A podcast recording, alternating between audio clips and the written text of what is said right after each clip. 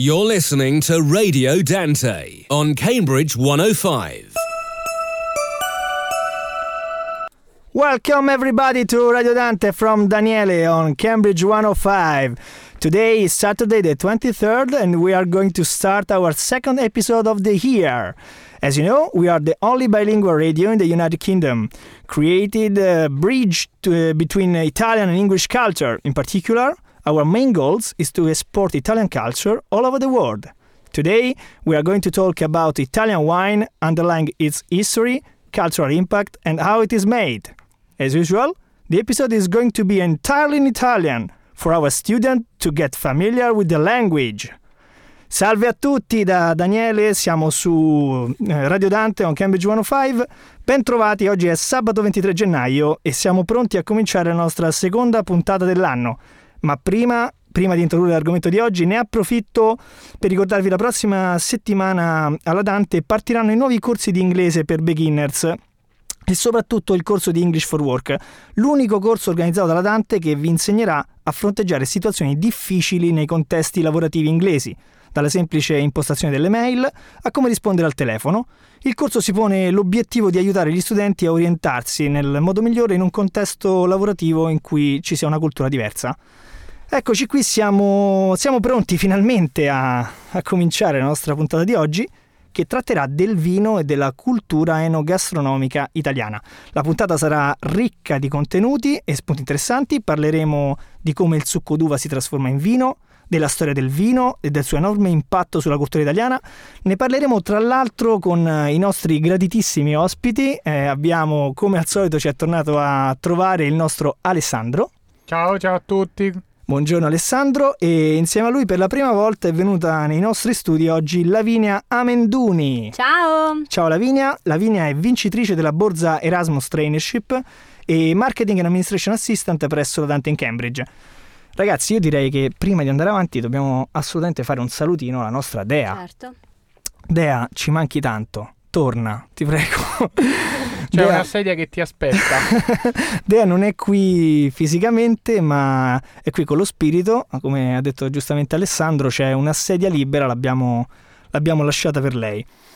Comunque partiamo alla grande con, um, con, questa nuova puntata, su tutta questa puntata alcolica, partiamo a tutta birra, aspetta, come si suol dire. Aspetta un attimo Daniele, sì, prima eh. di partire vogliamo fare un saluto speciale? Un saluto speciale, un dai, a chi lo facciamo questo saluto? A una delle nostre più affezionate ascoltatrici. E chi sarebbe? Janet Lash. Ah, Janet, Janet esatto. la studentessa della Dante. Studentessa della Dante che sappiamo segue ogni settimana Radio Dante, quindi ciao Janet. Hello Janet. Ciao Janet. Uh, we are going to to speak about wine, so pay attention because during the next uh, free conversation at La Dante uh, ti facciamo le domande. Come, come si dice, ragazzi? No? question you. It's, uh, it's question time. Scusate, ma insomma, io se non ce l'ho pronta, purtroppo l'inglese è ancora nuovo ciancico, come si dice dalle parti mie. Dunque, allora, stavo dicendo, eh, partiamo a tutta birra con, eh, con una canzone tutto che ha esordito... A tutto vino, scusate, con una canzone che ha esordito a Sanremo 2009. Pedala ragazzi, pedala di Frankie High Energy MC.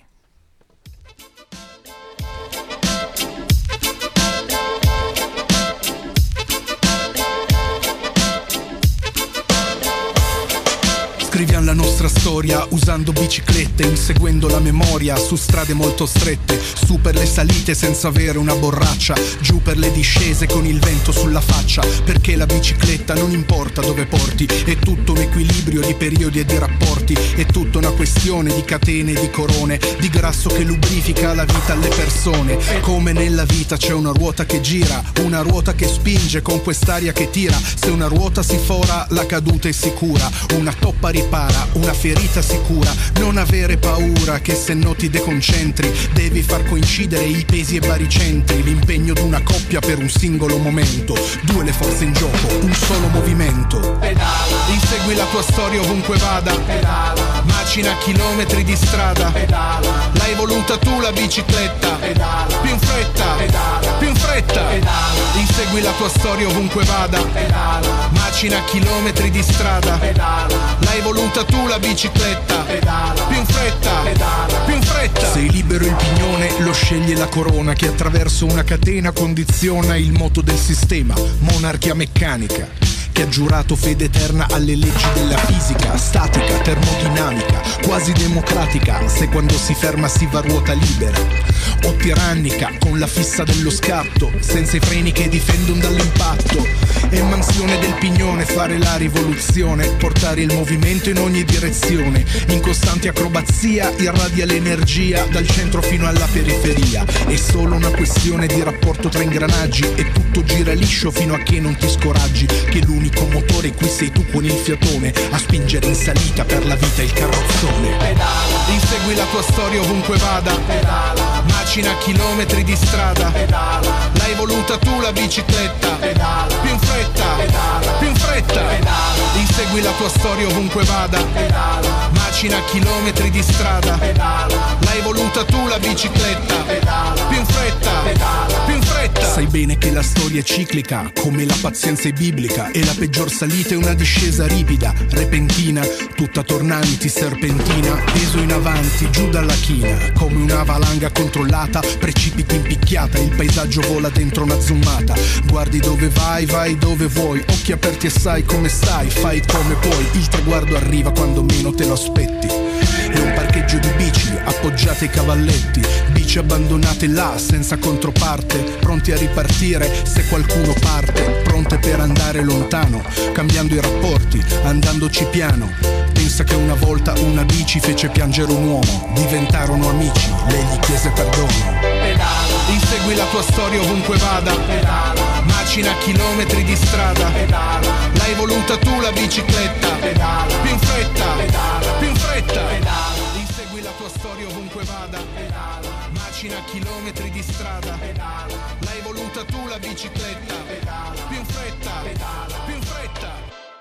Eccoci qua, pedala Frankie High Energy MC 2014 Sanremo, una canzone che mette la carica e ci mette la carica per cominciare a parlare dell'argomento di oggi, un argomento veramente ricco. Il vino, il vino in Italia. Si potrebbe parlare di questo argomento per ore, ragazzi, Sì, cioè, senza, senza fermarsi mai. Purtroppo noi di ore non ne abbiamo, ne abbiamo una sola, quindi Diremo il meglio. diremo esatto, faremo un po' un'introduzione. Diciamo innanzitutto cominciamo a dire che cos'è il vino. Mm. Ah, Che cos'è il vino? Si sente spesso dire che, che il vino sia una bevanda naturale. Tutt'altro, tutt'altro. Il succo d'uva eh, naturalmente diventa aceto, non vino. Sta, sta appunto all'abilità dell'uomo farlo diventare vino. E non vi consigliamo di bere l'aceto. no, anzi, mentre vi consigliamo di bere il vino, soprattutto quello italiano, visto che è un'eccellenza. Insomma, eh, di vino in Italia ce n'è tantissimo. e sappiamo appunto che, che questa bevanda è un'invenzione dell'uomo, nonostante ci piaccia ri- riconoscerla come, come naturale.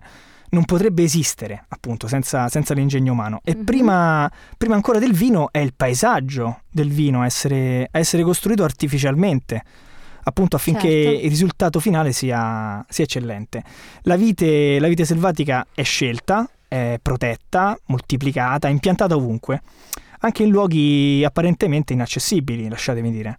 Si mettono in campo molte competenze per, per far attecchire la vite e ricavarne il vino dal suo succo.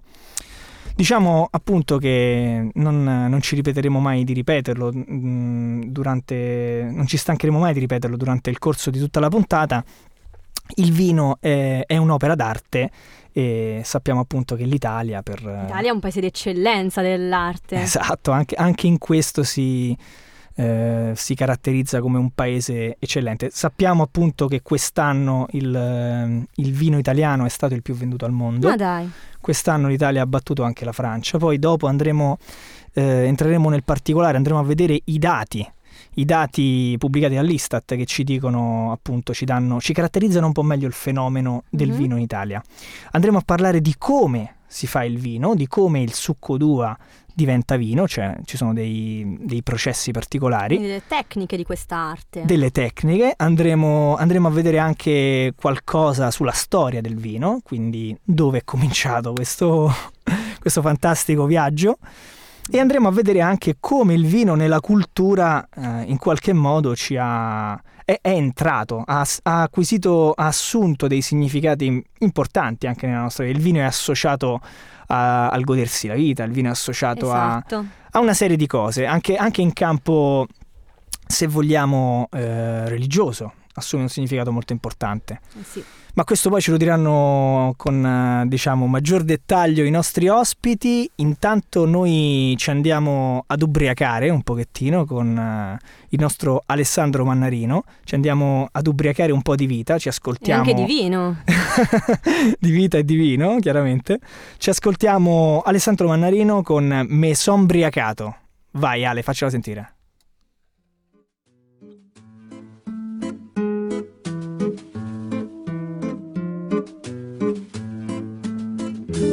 Io sono solo con te, sogno immerso in una tazza di tè. Ma che caldo qua dentro, ma che bello il momento.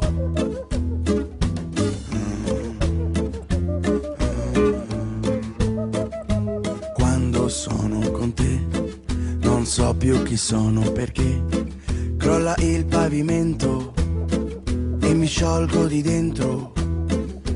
Quando penso a te mi sento denso perché io ti tengo qua dentro di me, io ti tengo qua dentro con me. Me so ubriacato di una donna, quanto è buono l'odore della gonna, quanto è buono l'odore del mare, ci vado di notte a cercare le parole, quanto è buono l'odore del vento, dentro lo sento, dentro lo sento, quanto è buono l'odore dell'ombra, quando c'è il sole che sotto rimbomba, come rimbomba l'odore dell'ombra, come rimbomba, come rimbomba, e come parte, come ritorna, come ritorna l'odore dell'onda.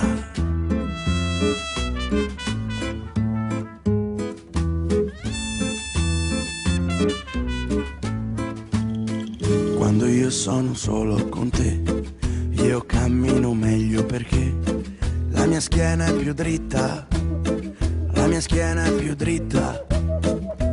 Quando sono con te, io mangio meglio perché non mi devo sfamare, non mi devo saziare con te.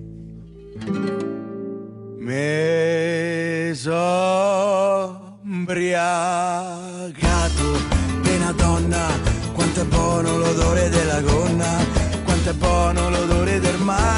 vado di notte a cercare le parole, quanto è buono l'odore del vento, dentro lo sento, dentro lo sento, quanto è buono l'odore dell'ombra, quando c'è il sole che sotto rimbomba, come rimbomba l'odore dell'ombra, come rimbomba, come rimbomba, e come parte, e come ritorna, come ritorna l'odore dell'onda. Ah!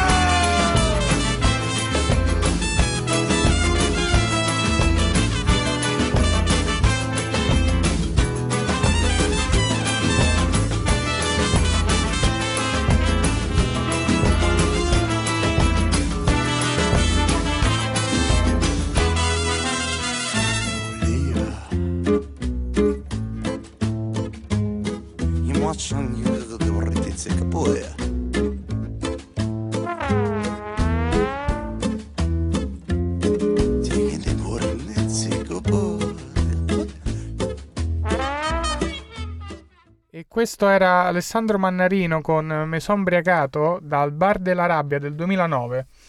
Ma adesso entriamo un po' più nello specifico nel- sul vino. Da no? quant'è che sei imbriacato, Mannarino? Ah Eh, no, tu dicevi no, proprio no, sul vino. sul Ah. vino, cioè Ah no, ecco. come, come si passa dall'uva al vino? E come si Questa- passa? Me lo devi spiegare perché io non ce l'ho ben chiaro. E tu non ce l'hai ben chiaro. Eh, ragazzi, è un processo lungo, è un processo... Chiaramente non possiamo entrare troppo nello specifico, eh, però possiamo dire che mh, attraverso un processo di vinificazione, Ma è tipo L'uva. beatificazione? No, tipo la santificazione, no, la, la vinificazione ehm, intende quel processo biochimico che trasforma l'uva in vino e questo è un processo appunto che ha diversi step. Inizialmente si, si parte con la sgranatura dell'uva. Che vuol dire la sgranatura? Si staccano gli acini. No, no, no, la buccia rimane, la buccia è È importantissima. importante? La Sei buccia sicuro? è importantissima e adesso ti vado a spiegare perché. innanzitutto appunto si sgrana, si staccano gli acini dal raspo, quindi rimangono Ah. solamente gli acini d'uva con, con la buccia, la polpa e, e i semini all'interno, mm, chiamati appunto eh, in maniera così semplice semini, Mi sembra giusto. mi sembra Sono corretto, semini. sono semini. E, mm, che cosa succede? L'uva viene pigiata. Picchiata? No, no, no, pigiata, pigiata, ok. pigiata. Anzi, si tratta benissimo perché se la si pigia troppo forte, Ma coi piedi o con le mani? beh, eh, diciamo che la tradizione vuole coi piedi. Mettiamola così, si pigia piano piano con il peso corporeo, Delicato? delicatamente ci si mette sopra e la si pigia, in modo tale che esca il succo, eh, il succo dall'uva e, e si lascia in qualche modo a macerare con, eh, con i semi e con la buccia. Questo perché durante questa fermentazione, durante scusate, questa macerazione, appunto, avviene il processo di fermentazione. Per cui i zuccheri contenuti nell'uva si trasformano in, in etanolo. Quindi in alcol. Esatto, esatto. Questo processo viene chiamato proprio fermentazione alcolica, appunto. Mi piace. Questa mi piace. Ora, com'è possibile questo, questo processo? All'interno della buccia proprio sono contenute delle molecole particolari che durante la macerazione vengono rilasciate all'interno del succo. Queste molecole si chiamano polifenoli. Questi polifenoli, Che li, so? li conos- non lo sapevi che cosa sono i polifenoli? No, Eh, mi sembra una figura retorica. Però vai avanti. un enjambement. No, no, Esatto. in realtà sono polifenoli e sono dei composti chimici che, che conferiscono le caratteristiche organolettiche al vino. Quindi il colore, l'olfatto e il gusto. Ok. Sono essenziali perché ehm, all'interno, tra questi polifenoli ce ne sono alcuni in particolare che sono i tannini. Che tu dirai i tannini. Che sono E mo che piccoli? sono i tannini? S- sì, diciamo che sono, sono piccoli, sì. I tannini sono delle sostanze chimiche appartenenti appunto alla famiglia dei polifenoli, contenute nella buccia e nei vinaccioli. I vinaccioli sono appunto i semi. Ok. A che cosa servono questi tannini? La loro funzione è quella di conservare il vino e influire, diciamo, sul suo colore. Per Mhm. questo motivo il vino bianco non viene lasciato macerare con, eh, con la buccia. Ok, quindi tu mi stai dicendo che dall'uva rossa può venire il vino bianco, Esatto. scolorito. Sì, co- viene smacchiato con ace gentile, si usa un po' di prodotto. No, scherzi a parte, Vedi, diciamo questa che non la sapevo proprio. esatto, non, non si lascia macerare con la buccia perché appunto ci sono queste molecole, questi composti chimici, appunto i polifenoli, che hanno questo effetto. Mi sembra molto Ora, interessante questa. Che succede? Ehm, diciamo qualcosina in più su questi tannini, perché i tannini sono, sono contenuti molti- molto nel vino rosso. Mhm. E una loro caratteristica è che sono in grado di legare le proteine e farle precipitare. Dove? Precipitare si intende dire che si asportano dalla soluzione. Ti faccio un esempio, un pratico, esempio pratico. così cerchiamo di, di capire meglio di che stiamo a parlare. Dunque, la saliva è ricca di mucoproteine. Queste proteine sono molto grosse e hanno la caratteristica di far scivolare gli oggetti gli uni sugli altri. E il cibo, quando viene bagnato, infatti, ehm, è facilitato il suo scorrimento lungo l'esofago. Ok, ti seguo. Ora, i tannini posti in bocca con il vino legano queste mucoproteine e le tolgono dalla bocca. Quindi la sensazione è che la bocca si asciughi e che le mucose scorrano di meno tra loro. Ed è proprio vero, quando il vino rosso è molto invecchiato, ha questo effetto che si chiama appunto astringenza Ok. ed è dovuto alla presenza di questi tannini. Quindi per pulirsi la bocca. Per pulirsi la bocca, no, per asciugarsi la bocca. Ok. Ci asciughiamo la bocca a suon di tannini, ma questo era per dire semplicemente che ehm, la stringenza del vino denota, eh, è direttamente proporzionale al tempo che... All'invecchiamento. Esatto, al tempo che Ok. hanno anche macerato ehm, il, il mosto con, con la buccia. Quindi ora capisco finalmente perché si dà insomma si guarda molto anche a quanto è invecchiato il vino, no? E non solo, data, anche, eccetera. anche a quanto viene pigiato, perché quando si pigia il vino, se lo si pigia troppo, i tannini sono contenuti anche nei semi. E questo poi porta ad un eccesso di presenza di tannini. Quindi poi ti embriaghi. E troppi tannini. No, no, quindi poi dopo non scorre più. dopo non ce la fai più a, a deglutire. No, tra l'altro fammi dire Ale che mh, questi tannini di cui stiamo parlando sono quelli appunto che eh, il vino prende nel momento della pigiatura, ma se ne, se ne possono prendere altri dal- dall'invecchiamento in botte, perché sono contenuti nel legno.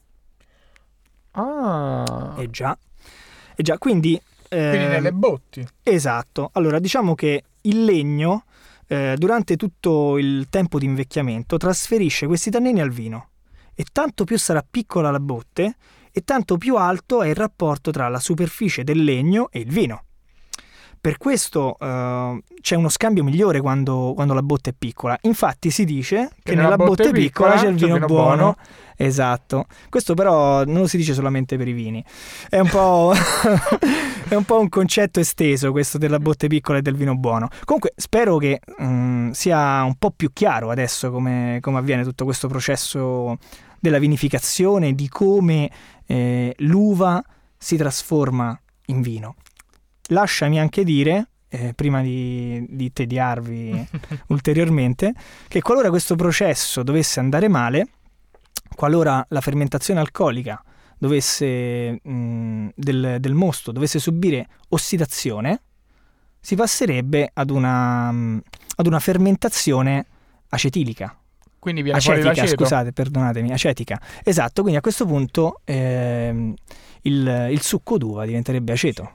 Questa cosa non mi piace, però Eh, è solo un mio gusto. Quindi... quando vai ad assaggiare l'aceto balsamico di Modena tradizionale vedrai che ti piace perché quello è particolarmente buono. Comunque, eh, abbiamo capito un po' meglio quanto è ricca l'uva, la vite, Esatto. la vita. La che- vite è vita. E che bel prodotto. E che bel abbiamo. prodotto esce fuori. Tra l'altro, tramite fermentazione produciamo vino, tramite distillazione del mosto produciamo la grappa. Anche quella non è che ci, non è che ci dispiace. Assolutamente no. Ecco, quindi adesso eh, vi invito tutti quanti a coltivarvi, a farvi il vostro vitigno personale, così almeno vi fate il vostro vino. E- no, allora scherzi a parte, adesso prendiamo in mano il programma, andiamo avanti e a proposito di, di vite e, e- e di vino andiamo a sentirci una canzone di Zucchero del 2006, Bacco per Bacco. Eccola qui, vai Ale. Vai.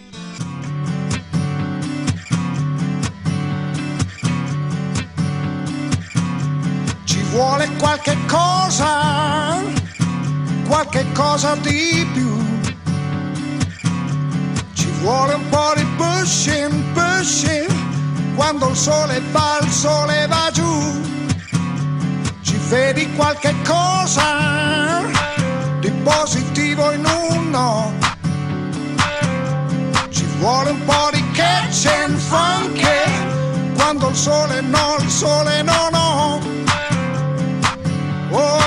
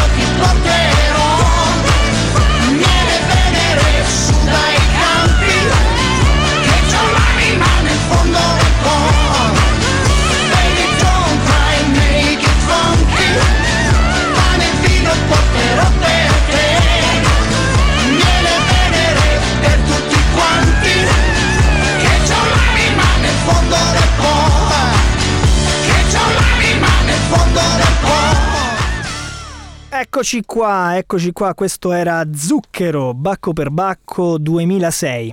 Allora, ma ritorniamo a quello che stavamo dicendo, il vino. Il vino. Il vino, e abbiamo parlato un po' di come si fa questo vino, ma adesso dobbiamo andare a capire meglio da dove deriva, un po' di storia, perché quando andiamo a capire meglio la storia, da dove derivano le cose, capiamo anche meglio che cosa sono. Esatto, e c'è anche una storia parecchio lunga. Una storia parecchio vino. lunga. Allora facciamo una cosa, Esatto. passiamo la parola a Lavinia che magari ci Mhm. illustra meglio un po' la storia del vino. Esatto. Raccontaci un po'. Ma innanzitutto dobbiamo ricordarci che appunto parte parecchio in là questa storia del vino, una curiosità. Come è nato? Siamo circa 10.000 o 9.000 anni fa nel Caucaso e si dice, dice Stefano De Siena ne Il vino nel mondo antico, che questo vino sia nato per caso. Ah, per Caucaso. No, per caso. Ehm, perché sì, abbiamo detto quanto è importante per fare il vino che ci sia una tecnica, che quindi ci sia una precisa idea dell'uomo, però in realtà è successo che eh, queste persone avevano dimenticato dell'uva in una giara, poi sono andati a vedere ed era nato questo, questo liquido, quindi sono andati a vedere e ecco c'era il vino all'improvviso. Divino proprio, veramente, Ma- fantastico. Forse tanto di vino non lo so perché eh, probabilmente questo vino non era ancora tanto buono, ancora forse era un po' aceto, però gli piacque quindi eh, l'uomo continuò a fare il vino. E infatti non si nasce imparati, no? Bisogna chiaramente si, si apprende per tentativi ed errori. Esatto. E poi arriviamo in Italia, vediamo com'è il vino in Italia. Il vino è importantissimo, abbiamo detto che il vino ha condizionato la nostra storia, la nostra cultura, anche il nostro paesaggio e in positivo. Se è vero che i paesaggi vitivinicoli delle Langhe o del Monferrato sono patrimoni mondiali dell'UNESCO come cultural landscape, cioè sono dei paesaggi culturalmente importanti. Ci sarà un motivo, no? Esatto. E allora, innanzitutto, uno dei nomi antichi dell'Italia era Enotria, d- dal greco terra del vino. Ma dai. Ma assolutamente sì. E pensa che eh, dei popoli della odierna Basilicata erano chiamati Enotri e si Pensa dice che loro abbiano un po' perfezionato queste tec- tecniche vitivinicole. Quindi erano degli ubriaconi già. Sì, sì, ma tutti gli antichi lo sono, guarda, quindi a posto. Infatti, questo vino nella Magna Grecia, cioè quindi nel sud Italia, ci viene dalla Grecia, che sono dei famosissimi ubriaconi. Facevano, parlavano di filosofia ubriachi, facevano dei, dei riti orgiastici bellissimi dove Ah, ecco, dovevano e, essere e loro, ubriachi. e loro l'hanno importato in Basilicata. Da lì Esatto. probabilmente l'amaro lucano, no? Da lì. eh, no, forse, forse no, non lo so. Comunque. esatto. e, e poi abbiamo i romani che all- all'inizio non è che questo vino gli piacesse tanto, poi si sono un po' aperti a questa cultura greca e hanno fatto proprio il vino.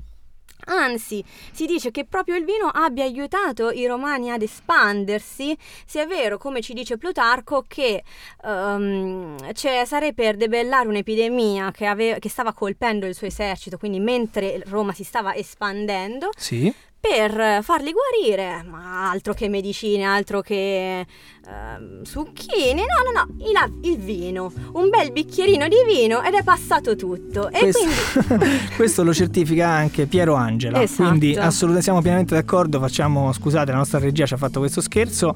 Scusa Lavinia, sono terribili. nessun Però ci problema. stava, sembrava Questa molto- era molto- era molto Piero Angela. Prova, sì, sì. E, e quindi ecco, grazie a questo vino dato come medicina a- alle truppe, questi ubriacati hanno conquistato mezza Europa. quindi funziona in Sì, qualche funziona modo. assolutamente. Strategia di guerra. Esatto. Poi arriviamo a, con il cristianesimo e l'Islam che abbiamo un attimo un po' un periodo di, di ritrazione del vino. Mi permetto di in- inserirmi, sì, per dire che nella tradizione cristiana il vino ha un'importanza capitale, Eh, certo. visto che nella Bibbia il vino viene citato 278 volte. Penso poche. 278 volte. Esatto. Mi stai dicendo che chi ha scritto la Bibbia c'ha un problema con l'alcol? No, sto scherzando, chiaramente sappiamo chi ha scritto la Bibbia. No, sto dicendo che il vino era importantissimo, cioè era visto come un simbolo di vita, no? Perché cibo e bevande danno la vita. La vite. La La- no, vengono dalla vita Ah, e danno la vero, è vita. in quanto vino e cibo in generale sono doni, no? Mhm. Che- Ma appunto non l'acqua che forse è un pochino più importante per vivere, il vino, anche meglio. Sì, diciamo che c'è anche no, il famoso miracolo no, della trasformazione dell'acqua in vino da parte di Gesù, Ma quindi? Ma quello è stato un miracolo vero, quello è Esatto. veramente il miracolo più apprezzato da parte, da parte di tutti, dai, diciamolo. ed è il primo, quindi si è rivelato insomma in un eh, bel modo, no? Mhm. Diciamo che ha fatto un intervento in Tegel importante, ha detto io faccio questi miracoli, ragazzi. e ho qui anche il passo della Mm. Bibbia che racconta l'episodio, però penso che Ma in un altro è- momento, in un altro momento ce lo, poi ce lo viene a leggere. Domani, domani che è domenica a messa, eh, ce lo leggi Ale, va bene? va bene, però vengo a casa tua a leggertelo domani mattina. A che ora? Sei? Ah, ma io dormo fuori stasera. Va bene, Ah, ok. poi, poi- poi ne parliamo, poi ne parliamo. Stavamo parlando con Lavinia, ci diceva appunto che durante il periodo Nel Me- Medioevo, del inizio Medioevo, sì. Però appunto Ale ci diceva di quanto è importante questo vino a livello religioso nella cultura cristiana, però poi paradossalmente la religione, la Chiesa a un certo punto aveva quasi eh, eliminato il vino dalla cultura perché era considerato comunque peccaminoso. Ok. E poi di nuovo un altro paradosso, cioè che a salvare la tradizione del vino in Europa sono stati i monaci. De- de- dentro i monasteri si faceva di tutto, cioè facevano, hanno tramandato la- la- tutta la cultura Oddio, del detta, Medioevo. detta così sembra brutta, eh? Eh, eh, ma l'ho fatto apposta, ovviamente. E ehm, grazie a loro, grazie a questi monaci che facevano un po' il vino di contrabbando nel Medioevo, abbiamo tramandato questa tradizione, infatti. Incredibile. Allora, ecco, a proposito di questo, a proposito di tradizioni, eh, ti interrompo un attimo, Lavinia, Certo. perché abbiamo una canzone tipica della tradizione romana eh, Mm. ed è una canzone cantata adesso da, da Lando Fiorini. La canzone si chiama La società dei magnaccioni, ce l'andiamo a sentire Magnaccioni. adesso. Vai Ale. Giovanotti di sta Roma bella, siamo ragazzi fatti col pennello e le ragazze fammi innamorare, e le ragazze fammi innamorare. Ma che ci frega, ma che ci importa, se lo staravino ci ha messo l'acqua. E noi è dimo e noi famo, ci hai messo l'acqua e non te pagamo, ma però noi siamo quelli che gli rispondemo in coro, è meglio il vino dei castelli che questa zozza società. E se per caso vi è il padron de casa, de botto della chiede la piccione, e noi a rispondemo a sor padrone, tamo pagate pagamo più, tamo pagate pagamo più, che ci rifrega, che ci rimporta, se lo starvino ci ha messo l'acqua, e noi è dimo, e noi è famo, ci hai messo l'acqua e non te pagamo, ma però noi siamo quelli che gli rispondemo in coro. È meglio vino dei castelli che questa zozza società. Ci piacciono i polli, la bacchia e le galline, perché so senza spine, non so come baccalà. La società dei magnaccioni, la società della gioventù. A noi ci piace de magna e beve, non ci piace de lavorare. Porteci un altro litro che noi ce lo bemo e poi gli rispondiamo. E beh, e beh, che c'è?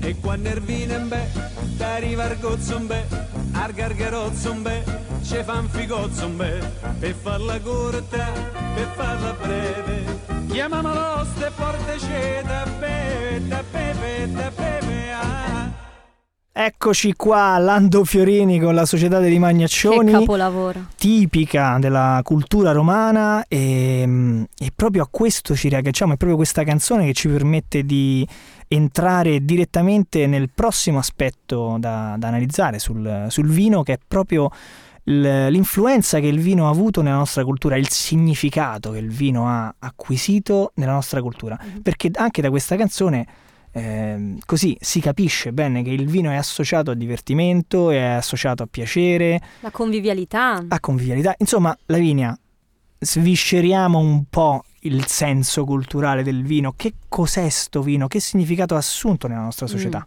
Beh, il vino è tanto, appunto, abbiamo parlato prima con Ale anche del significato sacro del vino. Una delle metafore più interessanti che ho potuto trovare è quella del vino come, mh, come risposta alla precarietà della vita. Cioè l'uomo sempre attraverso la cultura è stato consapevole di... mh, di quanto la vita possa essere precaria, di quanto sì, è possibile che oggi ci siamo e domani non ci siamo più. e quindi qual è la risposta? E godiamoci la vita oggi con un po' di vino. Esatto, buttiamola in caciara, andiamo a imbriagare, come Esatto, dicevano. questo è proprio. il senso. Sì, Attraverso sì, i sì. secoli il senso è buttiamola in caciara con un po' di vino. per esempio abbiamo Orazio, un illustre poeta del primo secolo a.C., quindi siamo nella latinità, Sì. che ci ha dato una delle poesie più famose, il Carpe Diem, tutti conosciamo questa espressione. Oggi pesce, come diceva sempre mia nonna prima di... Esatto, la carpa oggi, la carpa del giorno. E, Cogli lui- l'attimo, no? Carpe diem. Esatto. E lui ci dice appunto, sì, eh, siamo consapevoli che moriamo e allora ehm, la risposta è cogliamo l'attimo e lo cogliamo bevendo un po'. Sii saggia, versa il vino e poiché lo spazio è breve taglia la lunga spera- speranza. Cogli l'attimo, feta- fidandoti il meno possibile del domani. Questo Insomma, mi sembra che il concetto sia ridondante, eh, l'abbiamo capito, il vino nella nostra cultura è un po' associato al godersi la vita, quindi ubriacarsi di vita, abbiamo sentito Mannarino anche prima, Esatto. ubriacarsi di una donna, il vino è piacere, quindi si confonde anche con l'amore, c'è questa sovrapposizione tra, tra amore e vino, insomma è, Esatto. è bellissimo, Puoi veramente. ubriacare di vino, ma ti puoi ubriacare anche di donne. Non so quale delle due sia peggio. Beh, oddio, o meglio, dipende dai punti di vista. Eh, dopo ti prendi la Dipende- sbornia delle donne? Eh, ma tu tanto prenditela. Ma questo poi ne parliamo in un altro momento. Andiamoci anche ad ascoltare Ale, ehm, un'altra di Alessandro di, di Lando Fiorini che secondo me è carina. Ne, ne ascoltiamo solo un pezzettino perché è tipica anche quella della cultura romana. E, e parla un po' della gita ai castelli, ai castelli romani, subito fuori Roma. Ale, tu sei mai andato a Riccia? Ovviamente sì. ha fatto un po' di romanella. Ecco, questa eh, è cantata da Lando Fiorini, era, can- era stata cantata anche da, da Claudio Villa e si chiama Nanni la canzone, mi sembra 1953 se non vado Vecchiotta. errato, è un attimino. E andiamo a sentirci un pezzetto breve, Ale, guarda un po', ce l'abbiamo la canzone? Sì. un po'. Eccola. che danno vino, quanta abbondanza c'è. Appresso è Genzano, Corpittore, Sguarvano, su Vietta divertì, Nanni, Nanni. Là c'è la riccia, più giù c'è il castello, che davvero un gioiello con quel lago da incantare.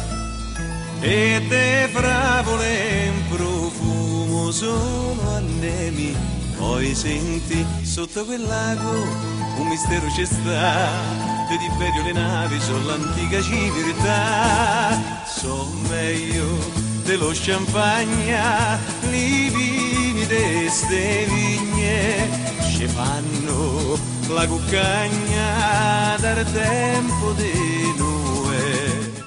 Eccolo qua, Dar tempo de Noè, Dar tempo de Noè abbiamo visto Bel che... pezzo in là.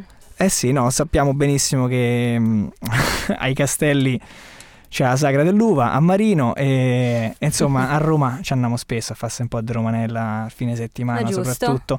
Comunque ritorniamo nei panni di conduttore di Radio Dante, ehm, mi trasformo, scusate, ci stavi dicendo Lavinia mm, prima di andare avanti appunto che il vino è un po' il cogliere l'attimo. Esatto, esatto. L'avevamo visto nel primo secolo a.C., lo vediamo anche in pieno Rinascimento. Sì, Lorenzo il Magnifico che ci dice chi vuole essere lieto sia, di domani non c'è certezza. E come si chiama questa famosa poesia? Si chiama Il trionfo di Bacco e Arianna. Bacco appunto il dio del vino, Arianna la sua amante, quindi di nuovo questa oscillazione tra il vino e l'amore. E ecco, anche lui ci dice facciamo questa parata del vino che la facciamo oggi, ci godiamo la vita oggi, che di domani non sappiamo assolutamente niente. Insomma, nel corso della storia, nel corso del tempo, abbiamo visto come siano cambiati gli autori, ma la sostanza è cambiata poco. Il vino è sempre stato appunto associato al divertirsi, al divertirsi ora, non pensare ai problemi, metterli da parte e bersi un bicchiere di vino. Cerchiamo adesso di proseguire, di andare avanti e, mm, e di parlare anche un po' di quella che oggi è la situazione italiana. Prima di andare a, a dare qualche nome illustre di cantine italiane importanti, con, con, Alessandro, che è il nostro enologo, se vogliamo. Improvvisato. Impro- il nostro enologo. Ecco, andiamo a parlare prima di, di, una realtà italiana e internazionale, secondo me, importantissima, che è proprio quella di Slow Food. Eh, ce, la, ce ne parla un po' meglio Alessandro, ci spiega un attimo che cos'è questo Slow Food. Allora, Slow Food, per chi non lo sapesse, è una grande associazione internazionale no profit che ha un grande obiettivo, quello di ridare il giusto valore al cibo. Il giusto valore al cibo, ecco perché mi sembra di aver capito che mh, Slow Food nasce con questo nome proprio per contrastare quella che, è, esatto, quella che è la cultura eh, dei giorni nostri, cioè quella del fast food, di mangiare di corsa, di mangiare junk food, di mangiare roba che ti riempie e basta, perché così puoi tornare a lavorare, a produrre e non ti godi essenzialmente la vita, che è il contrario. Ecco, per Esatto. questo l'abbiamo associato un po' a, a questo discorso del vino. Però scusami Ale, stavi dicendo di, di slow food. Esatto, che Slow Food, oltre a dare il giusto valore al cibo, Sì? promuove il rispetto dell'ambiente, no? degli ecosistemi e di chi produce. Quindi armonizzare tutta la produzione non solo del cibo, ma anche, come nel nostro caso, del vino. Ecco, quindi diciamo una, una enogastronomia, una produzione ehm, che sia sostenibile, non soltanto di quantità e di qualità. Esattamente. E ogni giorno Slow Food, grazie a una fitta rete anche di soci, amici e sostenitori vari, eh, cerca di difendere il cibo vero e cerca di portare avanti l'idea che cibo e bevande non sono merce e fonte di profitto, ma sono qualcosa di più, no? qualcosa di oltre. Certo, certo, certo, chiaramente. Beh, questo appunto è, è veramente importante, visto anche la situazione globale di oggi. Sappiamo che, sappiamo che è necessario far fronte a quella che potrebbe essere in futuro una scarsità delle risorse e quindi bisogna cominciare a produrre con un po' più di raziocinio, con un po' più di coscienza anche di che cosa significa produrre qualcosa, che costo ha e quali sono gli effetti a lungo termine di questa cosa.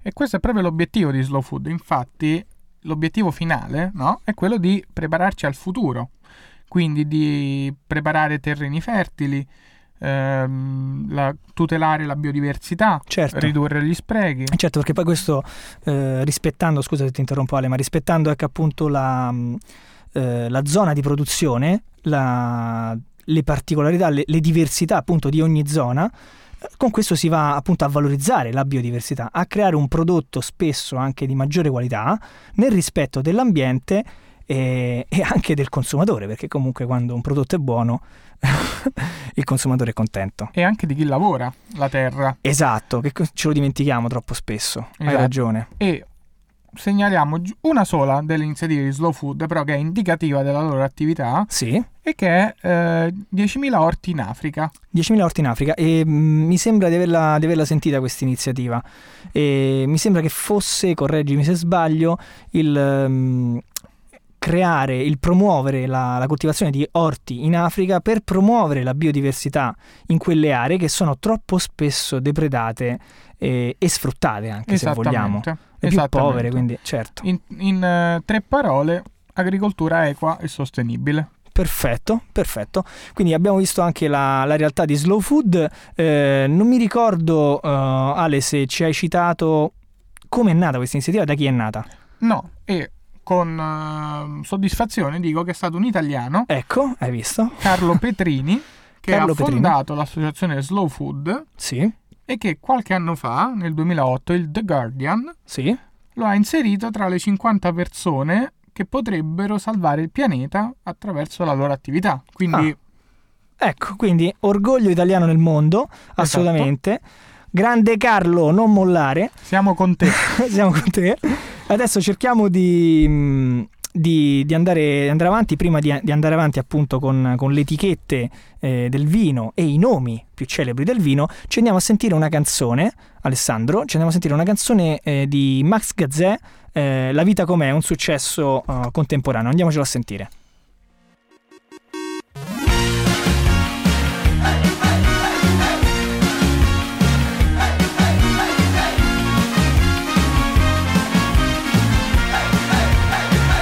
Fossi qui dipenderei dalle tue tenerezze. Dette sul collo a bassa voce, ma lo sai, l'amore porta guai, si perde quasi sempre, c'è gente che facile non si riprende più, ma tu guarda me, prendo tutta la vita com'è, non la faccio finita, ma incrocio le dita e mi bevo un caffè.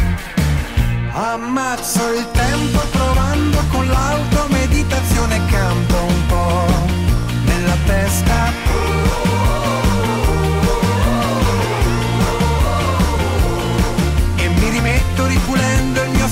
dal terribile ricordo che resta di te.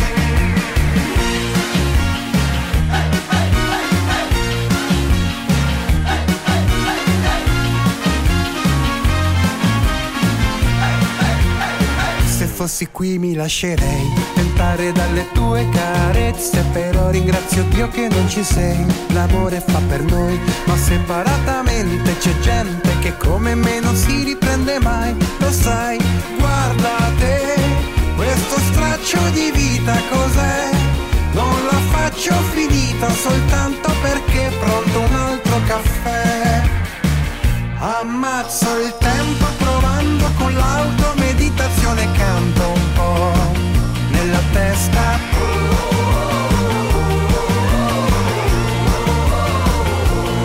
E mi rilasso finché non avrò più addosso quel terribile ricordo rimasto di te. Indifferente che mente c'è l'eco di quelle male lingue che mi han detto.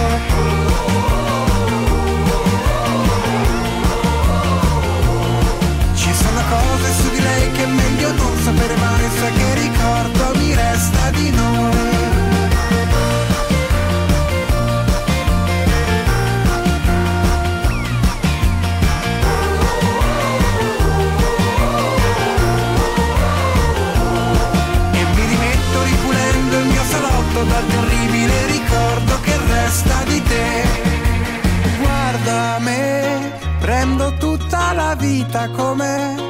Non la faccio finita, ma incrocio le dita e mi bevo un caffè.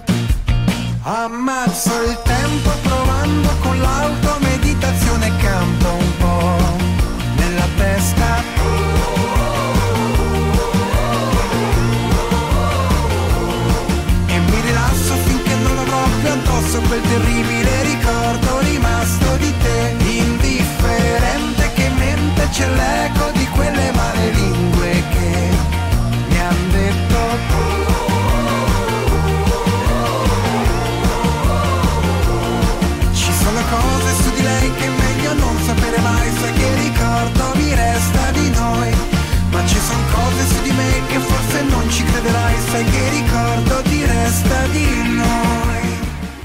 che ricordo ti resta di noi? Eh, noi intanto ci ricordiamo quelle che sono le, le case, ehm, le cantine che producono il vino in Italia, le più celebri se vogliamo. Adesso passiamo la parola ad Alessandro che ci va ad illustrare quella che è la situazione italiana oggi, quelle che sono le cantine più importanti, Più che le cantine io mi soffermerei sui vini. sui vini. Perché ho trovato una classifica molto curiosa e molto importante. Sì, Quella dove? del Wine Spectator. Ah, diciamo la Bibbia mondiale del vino. Esatto, americana. Sì, Su Wine and Wine Culture, quindi loro sono specializzati solo in vino. sì, E hanno stilato la classifica dei 100 vini sì. più buoni del mondo. Bene. E di- in questa classifica 20 sono italiani. Bene. Quindi, uno su cinque. un vino su cinque è- è tra i vini, tra i 100 vini più buoni del mondo è italiano. Beh, Esatto. diciamo che ci possiamo fare un applauso. Facciamo un applauso appena abbozzato. Scusate, siamo, siamo in pochi. E comunque, immagino che anche voi da casa ah, avrete applaudito alla notizia. E il primo italiano è al quart- alla quarta posizione. Quindi, quarto nel mondo. E qual è? Quarto. Adesso sono curioso. È il Brunello di Montalcino 2010 Bene, un- di un- Tenuta il Poggionesi. Un'ottima annata, come si dice in questi casi.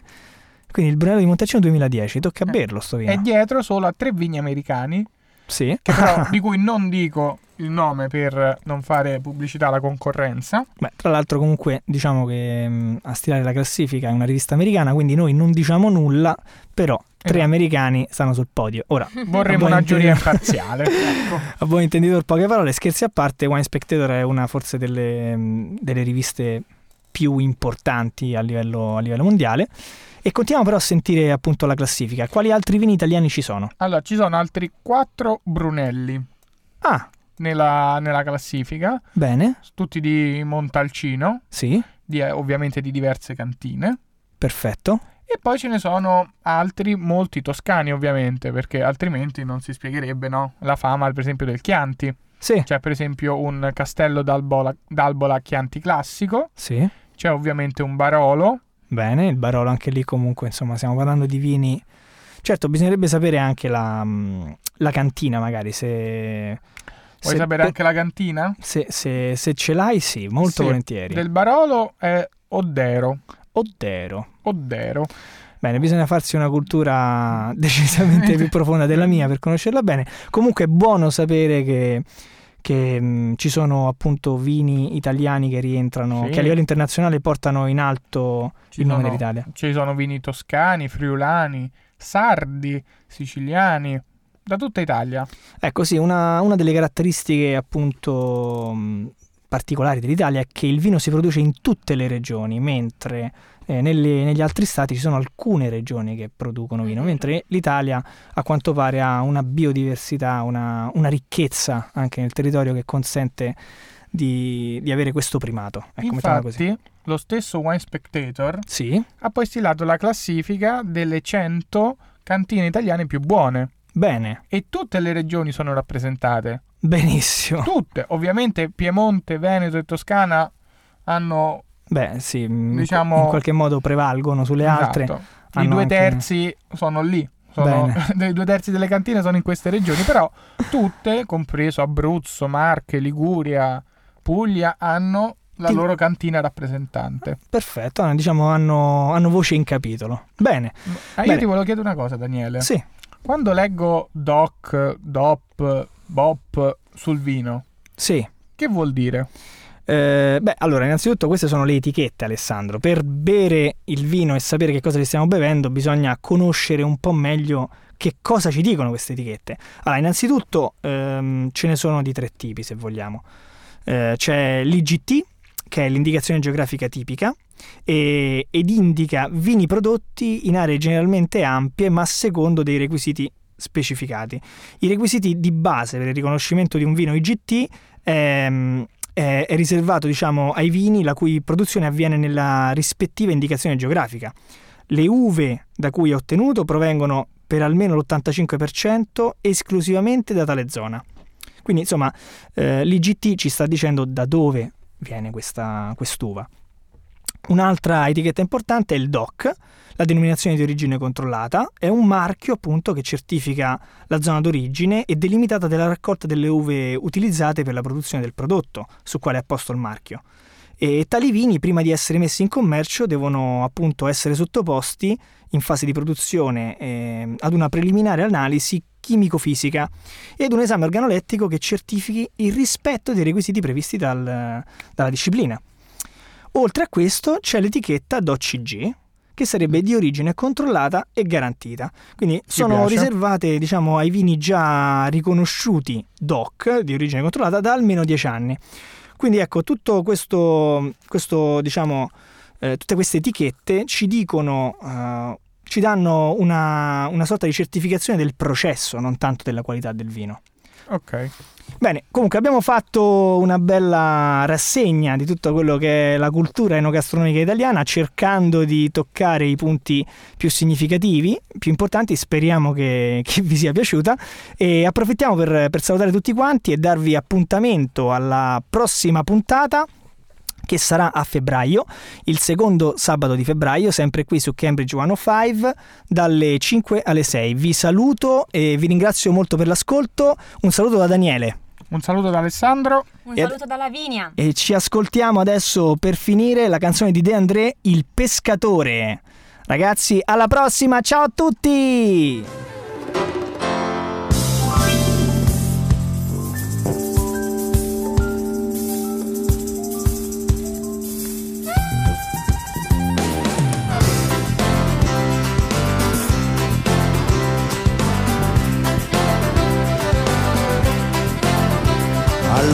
Dell'ultimo sole s'era assopito un pescatore e aveva un solco lungo il viso come una specie di sorriso.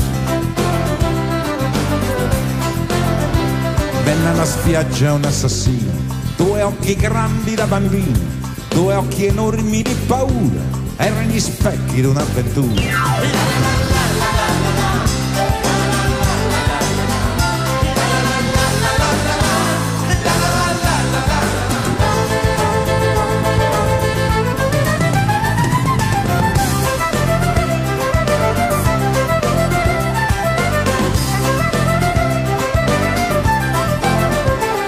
Chiese al vecchio dammi il pane, ho poco tempo e troppa fame, e chiese al vecchio dammi il vino, o se te sono un assassino. Gli occhi rischiuse il vecchio al giorno, non si guardò neppure intorno, ma verso il vino spezzò il pane, per chi diceva ho sete o fame.